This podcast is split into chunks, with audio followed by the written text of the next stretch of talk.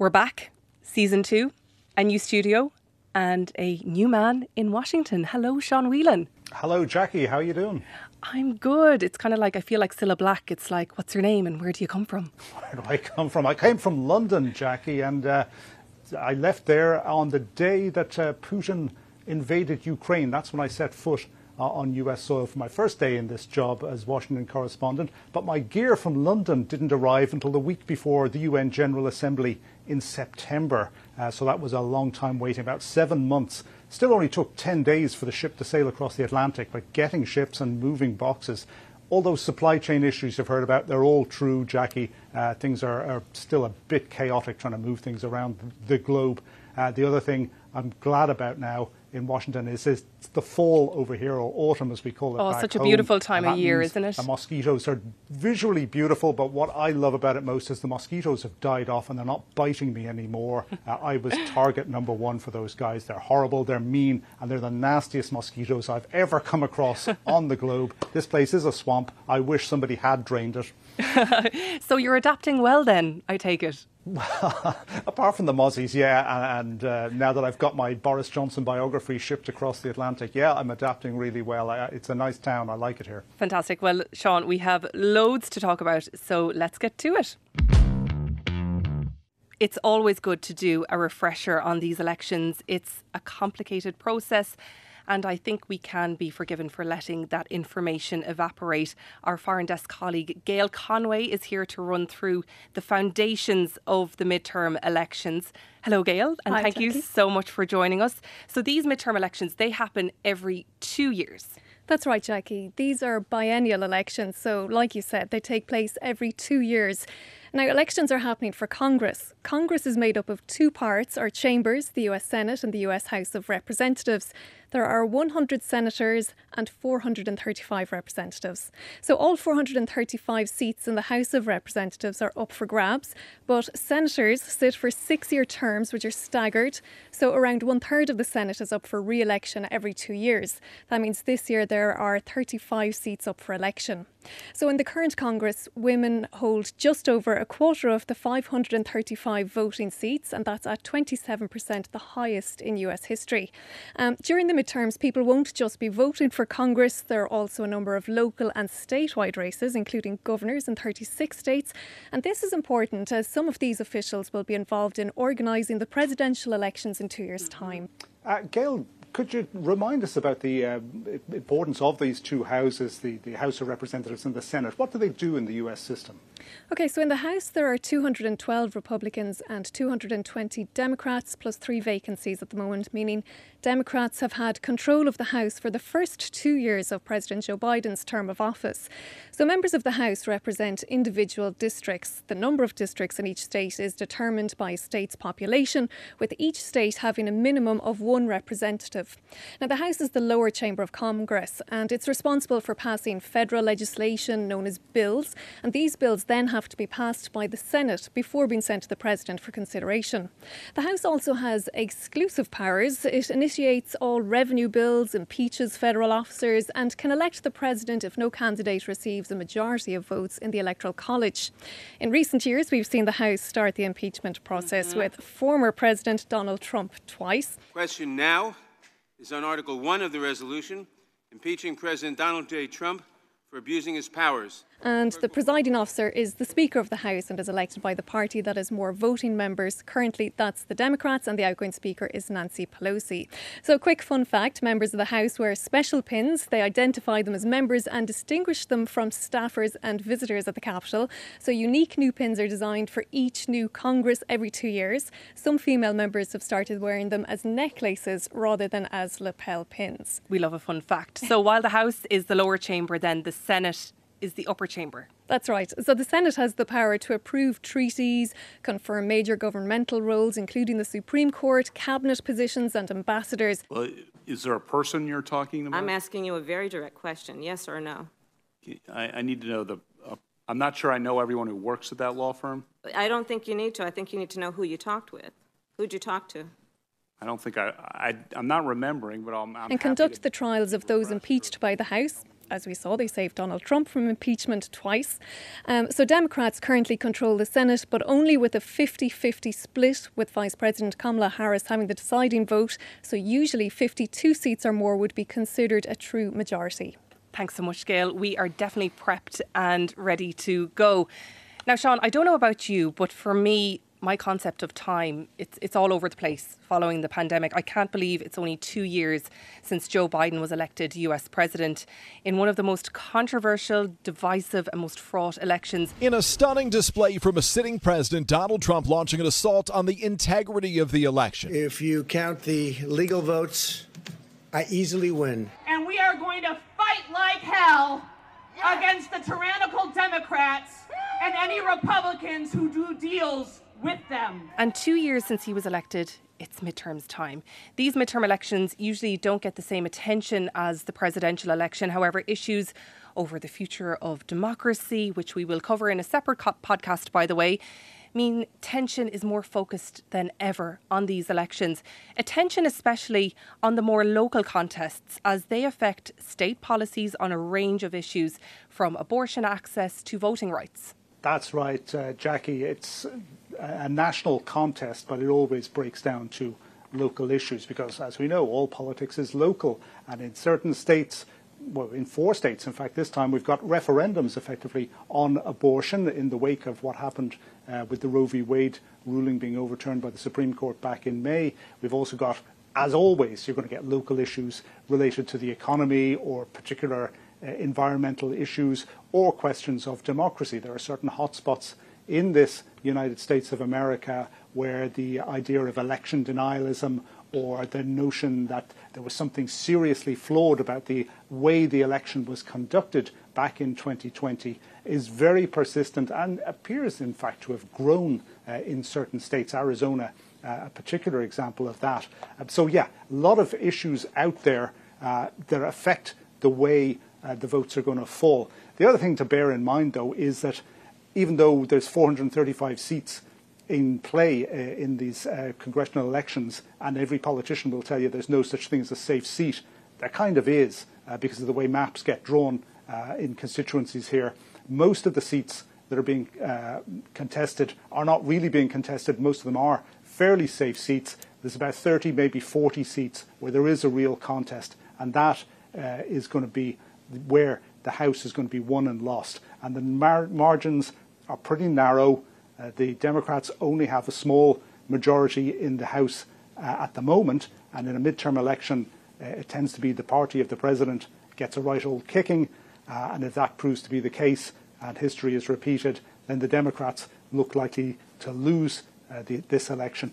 But the majority that the Republicans could get, it's not going to be a Boris Johnson like landslide because of the way uh, that only a few seats are really mm. in contest. And, and, it's the same in the Senate, uh, but even more concentrated. But I think we'll talk about the Senate uh, a little while away. Yeah, absolutely. Because these midterm elections, as you were saying, it's usually they are usually a referendum on the president too, right? In usual midterms, the party in the White House suffers double-digit losses in the House, 26 on average since World War II, and around four Senate seats, as voters seek to check on the president's power. Yeah, and if that happens this time, then uh, you know, Joe Biden loses the House and the Senate because the majorities there are absolutely wafer thin. In fact, in the Senate, it breaks down to 50-50, and a casting vote of the chairman of the Senate, which is the Vice President Kamala Harris, uh, keeps the Democrats mm. in the slenderest of majorities uh, in that House. Uh, and in the lower house,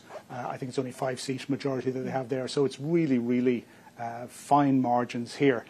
Earlier in the, the year, around springtime, late spring, it looked like Joe Biden was going to get an almighty kicking because not only was he getting the usual uh, midterm blues that all presidents suffer from, he was doing so in the face of one of the biggest economic downturns we've seen. Tonight, Inflation Nation. Inflation's grip on American consumers not letting up. The highest inflation in 41 years. The cost of living crisis hit home quite fast here. Inflation kicks in to the American economy, uh, reflecting in prices on the shelves, in the mm. petrol uh, forecourts, very, very fast.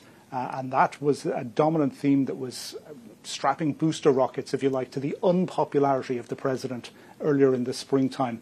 Now, he has had some uh, positive news, uh, things that have played to his advantage in the months since then.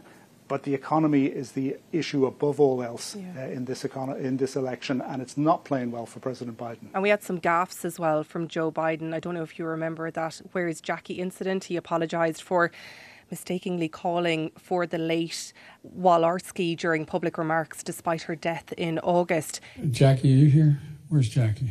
Along with Joe Biden, Sean, Vice President Kamala Harris, she has also struggled with opinion polls. In her first year, she had a surprising amount of staff turnover. She was also tasked with two difficult jobs tackling migration and enacting national voting reform. Very difficult jobs. And at one point in 2021, her public approval rating sat at only 28%, making her one of the least popular vice presidents in modern history. That's lower than Iraq War architect Dick Cheney. That poll effectively framed the conversation about the vice president as one of struggle and also disappointment. For her boss, Joe Biden, would you believe he's 80? at the end of November, and he'll be hoping for a good result for his birthday present. And you talked about some of them there, Sean, but he did have some wins amid all of this unpopularity. He did, and his wins came in the legislative process, so the House and the Senate. Uh, it's, as we know, the phrase gridlock is almost always bolted onto the word Washington. Uh, it's very difficult to get things through the uh, parliamentary system uh, here in the uh, United States. Um, lots of presidents have tried and failed. It took decades to get a reform of the corporation tax law. They lagged, even though it's the, you know, the ultimate in capitalist economies here in America. It took them decades to try and catch up with what everybody else was doing in the world. So it's hard to get business done. And yet, Joe Biden had this amazing run of mm. getting bills, major pieces of legislation, through the House and the Senate. This morning, President Biden and congressional Democrats capping off a week of wins with the passage of the Inflation Reduction Act. The yeas are 220, the nays are 207. The motion is adopted. And that has given him something to start boasting about getting this huge, big investment bill, in Inflation Reduction Act, uh, through. Uh, in particular, gives him something that he can go out and sell to people and say, "Look, I'm doing something to help you." Mm. Has also been trying to uh, manipulate the fuel reserves here to try and get the price of petrol down. For a European, it looks fairly cheap, but for Americans, mm. it's super expensive, uh, and that's the one thing they are complaining about all of the time. Otherwise, the prices at the, the supermarket shelves uh, it's really hard to do anything about that, particularly in the short term. And you're at the mercy of the central bank who are just putting up interest rates to do what they have to do in the face of inflation. It really doesn't help a president, though. Absolutely. And with all of this in mind, what are the tactics of both parties during this election cycle? Well, for the Republicans, it's straightforward. Everything that's wrong in your life, it's Joe Biden's fault. You blame him for everything. He's the guy sitting in the White House. We know where the buck stops, it stops with him. So you blame him for everything, particularly the economy, particularly for rising prices. Everybody is feeling the effect of rising prices, and it is really, really expensive over here. I've got to say, Jackie, that's the, the one thing uh, that I found really different. How much is your coffee in the morning, uh, Sean? To Europe, about fiver. Um, wow. Pint of beer is eight to eight fifty. Uh, plus, they're looking for a twenty percent tip on top of that. So you know, it's it's tenner a pint is wow. you know not unheard of. That's uh, more than Temple Bar. You don't see much change out of a fifty if, if you're buying around. Mm. Uh, yeah, a lot more than Temple Bar, and uh, yeah, even Americans who've come over here in the summer have been shocked um, about how rapidly the prices have gone up and how high the prices are. My personal index is the onion index, a dollar twenty for a single onion no down way. the supermarkets, and every supermarket in DC seems to be the same price. And of course, my final kicker on this one it, when I arrived here, the dollar and the euro were pretty close in price. Now the uh, dollar has strengthened because of the global economic and security situation. Uh, it's worth more than a euro, so uh, you know a dollar twenty is more than a euro twenty for a single onion. Uh, so the prices are, are pretty eye-watering, and uh, so not just for me, but for everybody in this country. So, so obviously, then the Republicans they're targeting Biden's unpopularity and the state of the economy. Clearly, just by you talking there, the everyday prices. What are the Democrats doing then to go? Hey, you should vote for us amid all of this uncertainty and high prices. Well, the ones that they see as their bankers are the democracy issue, um, the threat to the, the democratic uh, system in America caused by the election deniers and the work of the January 6th committee and everything that happened in that last presidential election and afterwards. Uh, and also the abortion issue. We can tell you right now that in a six to three decision written by Justice Samuel Alito, the court has ruled that states can decide whether abortion should be legal or illegal. Now, when that happened back uh, end of May, June, uh, the Democrats were saying this is a big winning issue for us. Coming from an Irish background, I thought if a political party is nailing its colours to the abortion mast, then they're definitely in trouble. But actually, they were right. It has played out rather well for them. Uh, some people were saying if the election had been held in early September, the Democrats would have done really, really well on the abortion issue. It's really mobilized a lot of women, particularly in the suburban areas the key battlegrounds in the key battleground states. And Joe Biden keeps going out there, even now, saying the power of women is going to be unleashed in mm. this election, and the Republicans aren't going to know what hit them. Yeah. He might be right about that to some extent, uh, but that issue of the economy has come back into fore uh, during the month of October, in particular, late September into yeah. October, right up to where we are now. The economic news has just gotten worse and worse, and that's just playing badly for the for the uh, Democrats. And the other issue the Republicans are hitting hard on is crime. Uh, they keep bashing into the Republicans or to the Democrats in any Democrat city, uh, like New York or Chicago or LA. They are hammering home the crime statistics. So, with all of that in mind, Republicans remain favoured to take over the House in November. In the House, there are several races to look at, but we're going to park that for the next podcast when we look at American democracy because that's whoever is elected to the House will have a say about the direction the country is going in. In the meantime, Sean, one race that Irish people will be interested in is the Massachusetts 1st Congressional District, as Richard Neal, a defender of the Good Friday Agreement following Brexit, is facing a Republican challenger, Dean Martilli. He's an ex Democrat and pro Trump candidate. So let's talk to the man himself. Chairman Richard Neal, thank you for joining us on States of Mind. It's a busy time for you with the midterms coming up, so we appreciate uh, your time. You said this month that you have hopes that Democrats will maintain control of the House. How is that hope as we come closer to election day now? Well, I think that when people look at generic polling, the question is a broad based one based upon the appetite as to whether or not one would vote for a Democrat or a Republican. The challenge with that analysis is that it does not take into consideration the individual race. So I think that the candidates that uh, we've had across the country have really been of high quality. And I think that the primary season on the Republican side created an atmosphere where there was a bit of a dilemma to go with the candidate who was the most uh, fervent supporter of Donald Trump which would be more problematic in a general election than it would be in a primary, is going to inure to our benefit. So I feel very good about the quality of our candidates. And actually, when you trace uh, a map and you go through it, I think our candidates in Michigan, in California, in Pennsylvania, they all seem at the moment to be in pretty decent condition. As we come up to these elections, how do you look at your own country at the moment? Because from the outside looking in, it seems incredibly divided, tense, unpredictable, with an undercurrent of deceit. These elections seem to be highlighting those difficulties. Well, I think that it's fair to say that America is in an irritable mood. I don't think there's much question about that. But not to miss the point that I think elections are about investing in our institutions and not investing in our personalities. So I still feel very good about America's institutions. I think that we've been through uh, periods before which were far more, uh, I think, uh, in upheaval than we are currently. And after all, we fought a civil war in the 1860s. We've had uh, two world wars. We've had all kinds of dissent. And our First Amendment acknowledges the obligation of a second opinion. So I think that democracy is supposed to be noisy. And I don't think that I'm trying to understate the polarization that has now settled in with the American people but I also feel very confident about our institutions.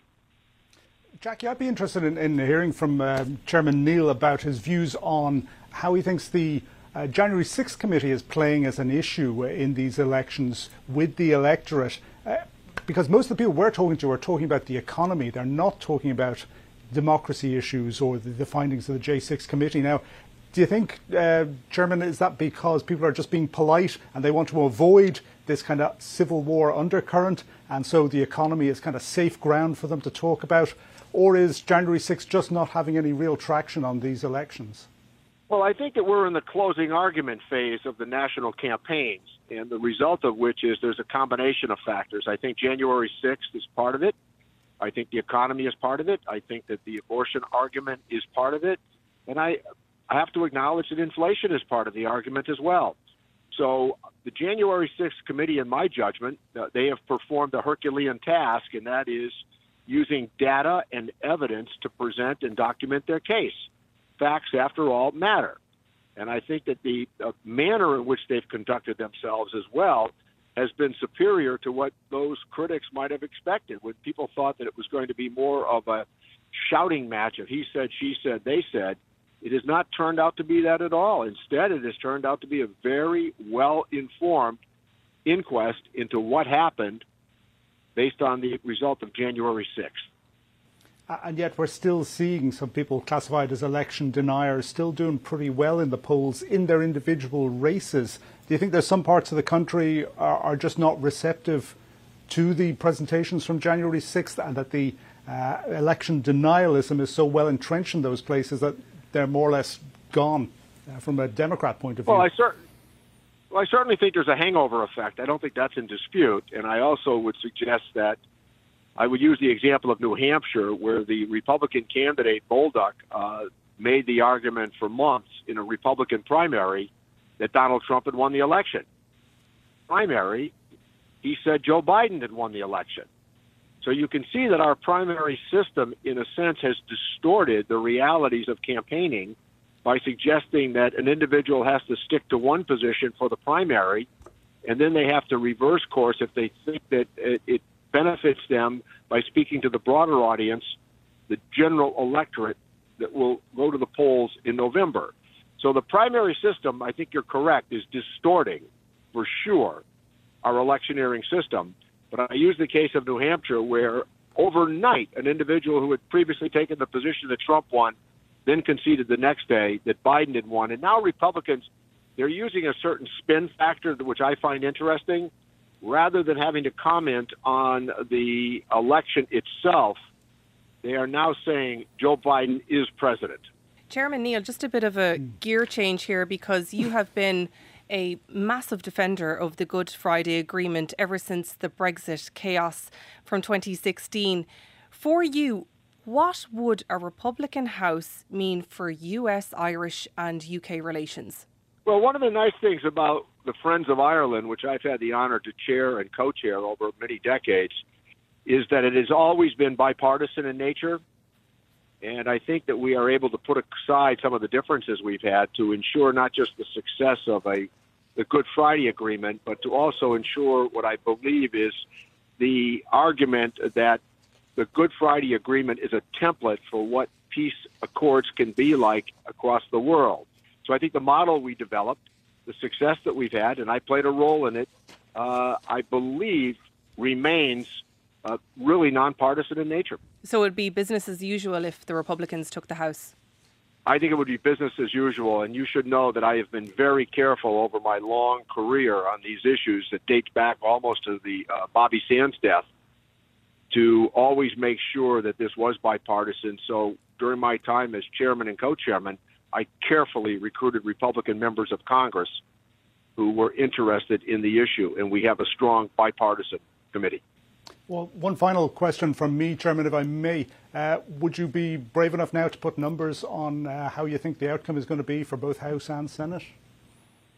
So let me give the mathematical equation. I think that there are about 38 seats that are to be contested, and I think that the winning side is likely to be up by slightly more than a handful of seats. Chairman Richard Neal, thank you for joining us on States of Mind. I know you're on the road at the moment uh, campaigning, it's in the middle of the midterm, so we really appreciate your time. Thanks a million. Thanks, Jackie, and thanks, Sean. All the best. Let's move to the Senate, Sean. That's more of a toss up compared to the House of Representatives. Now, there are 50 senators from each party, with Vice President Kamala Harris having the tiebreaker vote there, as Gail was explaining to us earlier. So, technically, the Democrats have the majority in the Senate. With this election, at least eight races are considered competitive. Races to keep an eye on on election night are Georgia, Nevada, and Pennsylvania. In particular, Nevada and Georgia are ones to watch because that's where Democratic incumbents are seeking re election. Sean, you were in Pennsylvania recently, though, and the Senate race there, you couldn't write it, you couldn't make it up. Pennsylvania is an open seat held by a retiring Republican and has been one of the most dramatic races in this cycle. It has been dramatic, and I think it's going to be dramatic right up to the wire. Uh, you've got these two larger than life candidates. In the case of the uh, Democrat candidate, John Fetterman, quite literally larger than life. The guy is well over two metres tall, about 130 kilos in weight. I mean, the guy is massive. If you think about the biggest uh, pro, uh, lock second row forward in rugby uh, and stuff a bunch of kilos onto him. A guy who's been hitting the donuts a bit too hard. Uh, he's bald headed, he has a goatee beard, and he doesn't dress like a standard US politician. He goes around in hoodies yeah. and shorts most of the time. He has tattoos on his arms. I mean, the guy just absolutely does not look like a standard issue uh, American politician. His rival, however, does look like a standard issue politician in the well cut but not too fashionable type of suits, full head of hair, clean shaven, uh, rich dude. Uh, and yet he comes with his own backstory to him because uh, he is Dr. Mehmet Oz, best known in this country as a television doctor, um, goes by the name of Dr. Oz. Uh, he was uh, um, the sort of in house doctor uh, on the Oprah Winfrey show, and mm. this brought him to national fame. Three things you can do in the bathroom in just three minutes that will keep you living longer. What are they? Well, it's about using your senses. You want to hear what the stool, the poop, sounds like when it hits the water.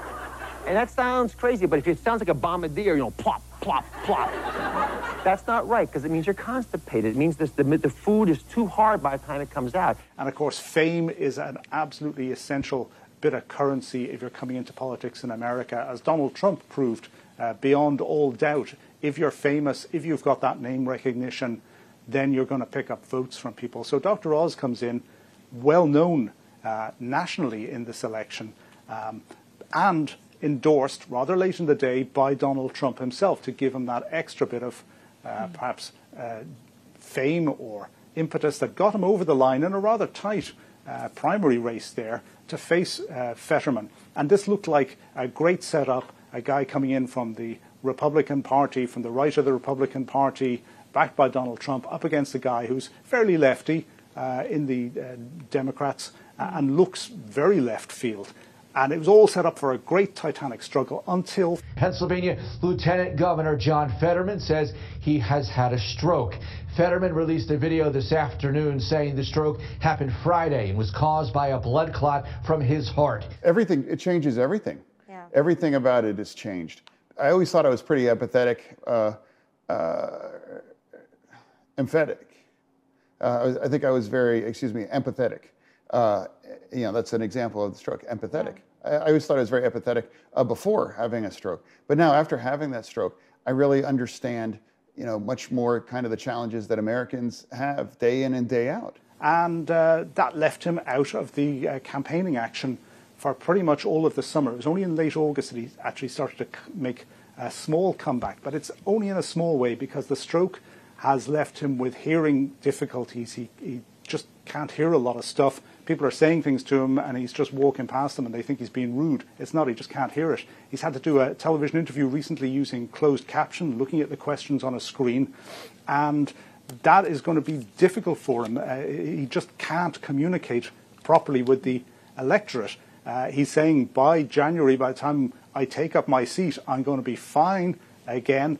But in the meantime, he's got to come up uh, against a fully functioning doctor who's specialism happens to be uh, stroke and uh, heart conditions. It's just extraordinary stuff. Who, whilst he himself has not, it is, and whilst he himself hasn't attacked Fetterman personally, his campaign people have, and he's run plenty of ads showing yeah. himself jogging along, uh, looking super fit and healthy the subliminal message there being, of course, you can trust me. I'm, I'll last the course. This other guy, Yeah. not for the for the long haul It, at re- all. it really has been some fight between them because Pennsylvania is so important, um, especially when we look at presidential elections. Because in 2016, Trump won Pennsylvania by only 44,000 votes. Then Joe Biden reclaimed the state in 2020, winning it by a similar, similarly narrow margin of only 1.17%. And you were talking about some of the campaign strategies there, Sean. I think my favourite was um, when, it's because John Fetterman, for a bit of context, he is targeting Dr. Oz as being an opportunistic New Jersey carpetbagger.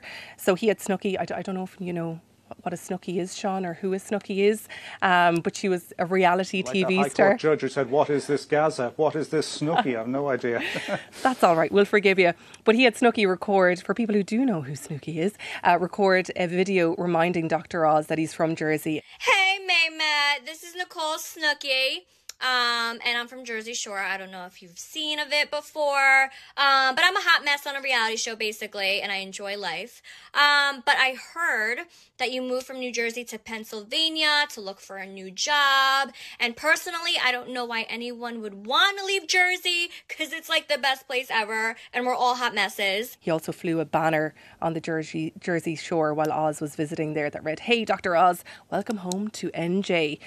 Mad stuff. It really is. Uh, very briefly, Sean, any other notable Senate race uh, mentions? Uh, Georgia is turning out to be another really unbelievable race, isn't it?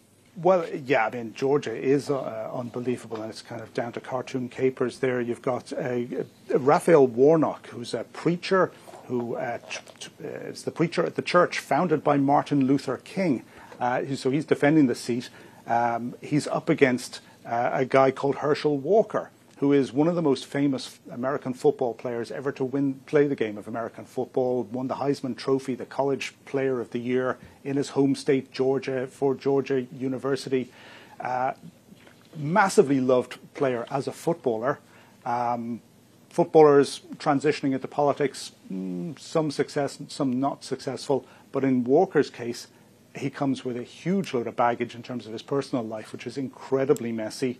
Uh, he's trying to sell an anti abortion message, and yet he's had a former girlfriend pop up and say, This guy paid for an abortion for me, and Mm-hmm. produced cards and stuff after he denied it. And then when he got deep into the denial, she came back out again and said, uh, He tried to make me abort a second child. How can this happen? Uh, he's had four children acknowledged by four different women. Uh, he's been in trouble with guns and threatening people, all kinds of crazy stuff going Mhm. on. Uh, some of his statements in his media outings have not been uh, pretty, very edifying at all. And yet, and yet, he is within margin of error of this super slick preacher who can talk uh, the talk on any given topic, as you'd expect uh, of uh, a preacher.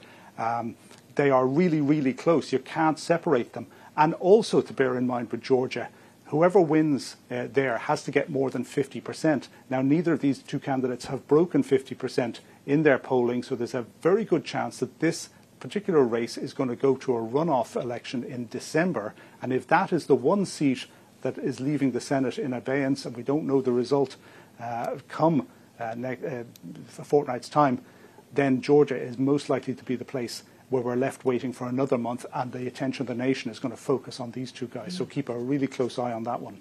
Extraordinary. Extraordinary stuff. And that's why we do this podcast. Arizona is also another race for listeners to keep an eye on uh, when the midterms come up. More on that next week because, Sean, you are actually travelling to Arizona, aren't you? That is the plan. Uh, get down to the one of the sunshine states and have a look at the sunshine. and now it's getting a bit autumnal Very here. jealous. I'm going in hunt of more mosquitoes. Hopefully there aren't any down there. Though they love your Irish skin, I'll tell you that they will. Um, that kicks the can into the next the next episode. So enjoy the hot October mosquito-ridden weather over there in um, Arizona, Sean, and I'll chat to you next week. Will do, Jackie. Looking forward to it.